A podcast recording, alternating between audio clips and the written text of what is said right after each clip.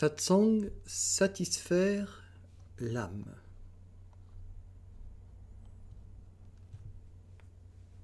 Pour savoir qui l'on est, on doit connaître les différentes parties de nous. Si on ne connaît que notre corps qui change chaque année et notre mental, c'est-à-dire nos pensées, nos idées, nos souvenirs, nos émotions, on ignore l'âme. C'est quand on connaît l'âme, le vrai soi, que, par comparaison, on se rend compte de ce qu'est le mental. Tant qu'on est identifié à lui, on ne sait pas qu'on est une âme qui s'identifie au mental. On peut aussi ne pas se poser de questions et vivre simplement, en ne sachant pas de quoi nous sommes faits. L'âme, on appelle ça le cœur, la sensibilité, l'enfant intérieur, le côté féminin. On se connaît comme âme seulement quand on peut se mettre dans un endroit où on voit le mental de l'extérieur. Et ça, ce n'est possible qu'en pratiquant la méditation profonde. En sortant de méditation un peu profonde, ça nous apparaît évident que pendant ce temps où nous étions dans cette méditation un peu profonde, nous n'étions pas dans le même paradigme que lorsqu'on ne médite pas. Donc, on fait la relation, on se dit ah oui, oui, peut-être c'est là, l'âme, c'est là, c'est l'âme. On s'aperçoit aussi que si on compte trouver la paix avec le mental, on se trompe. Même s'il y a des gens équilibrés dans la vie qui s'entendent très bien avec leur mental. Et c'est peut-être même une majorité de gens. Pourtant, le mental est toujours beaucoup, beaucoup, beaucoup plus compliqué, complexe, sophistiqué, actif que le non mental, l'état de méditation. Méditation, ça veut tout dire et rien dire. On le sait, je ne vais pas faire un cours de méditation. Quand je parle de méditation, je parle de celle de la voix,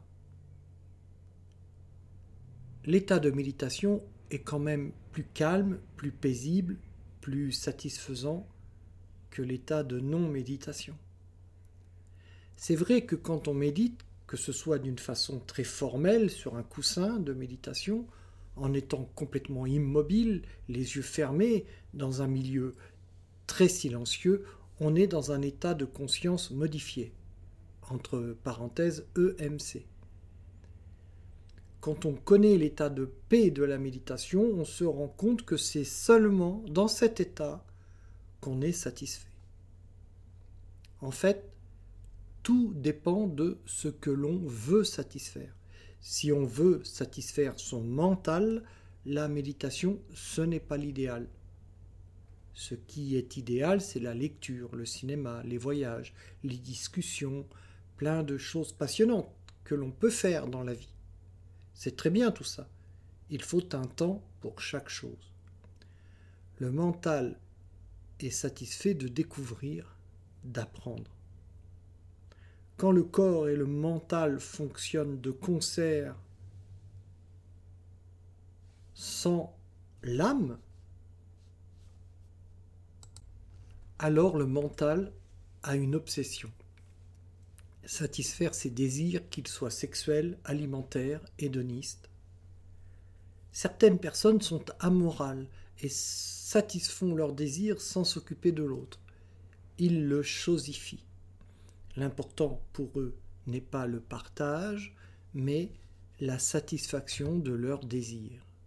Alors ils volent, ils violent. C'est vraiment le côté obscur. Tout le monde n'est pas comme ça et tant mieux. Si on veut satisfaire l'âme, alors les voyages satisfont l'âme aussi.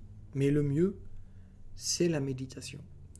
En fait, les désirs sont la plupart du temps les ennemis de la paix intérieure, surtout quand on leur cède, car ils n'apportent jamais la satisfaction. Dès qu'un désir est satisfait, un autre le remplace. Si on aime la paix, qu'on est quelqu'un de paisible, quelqu'un de l'intérieur, alors on aura de cesse dans la vie de trouver cette paix.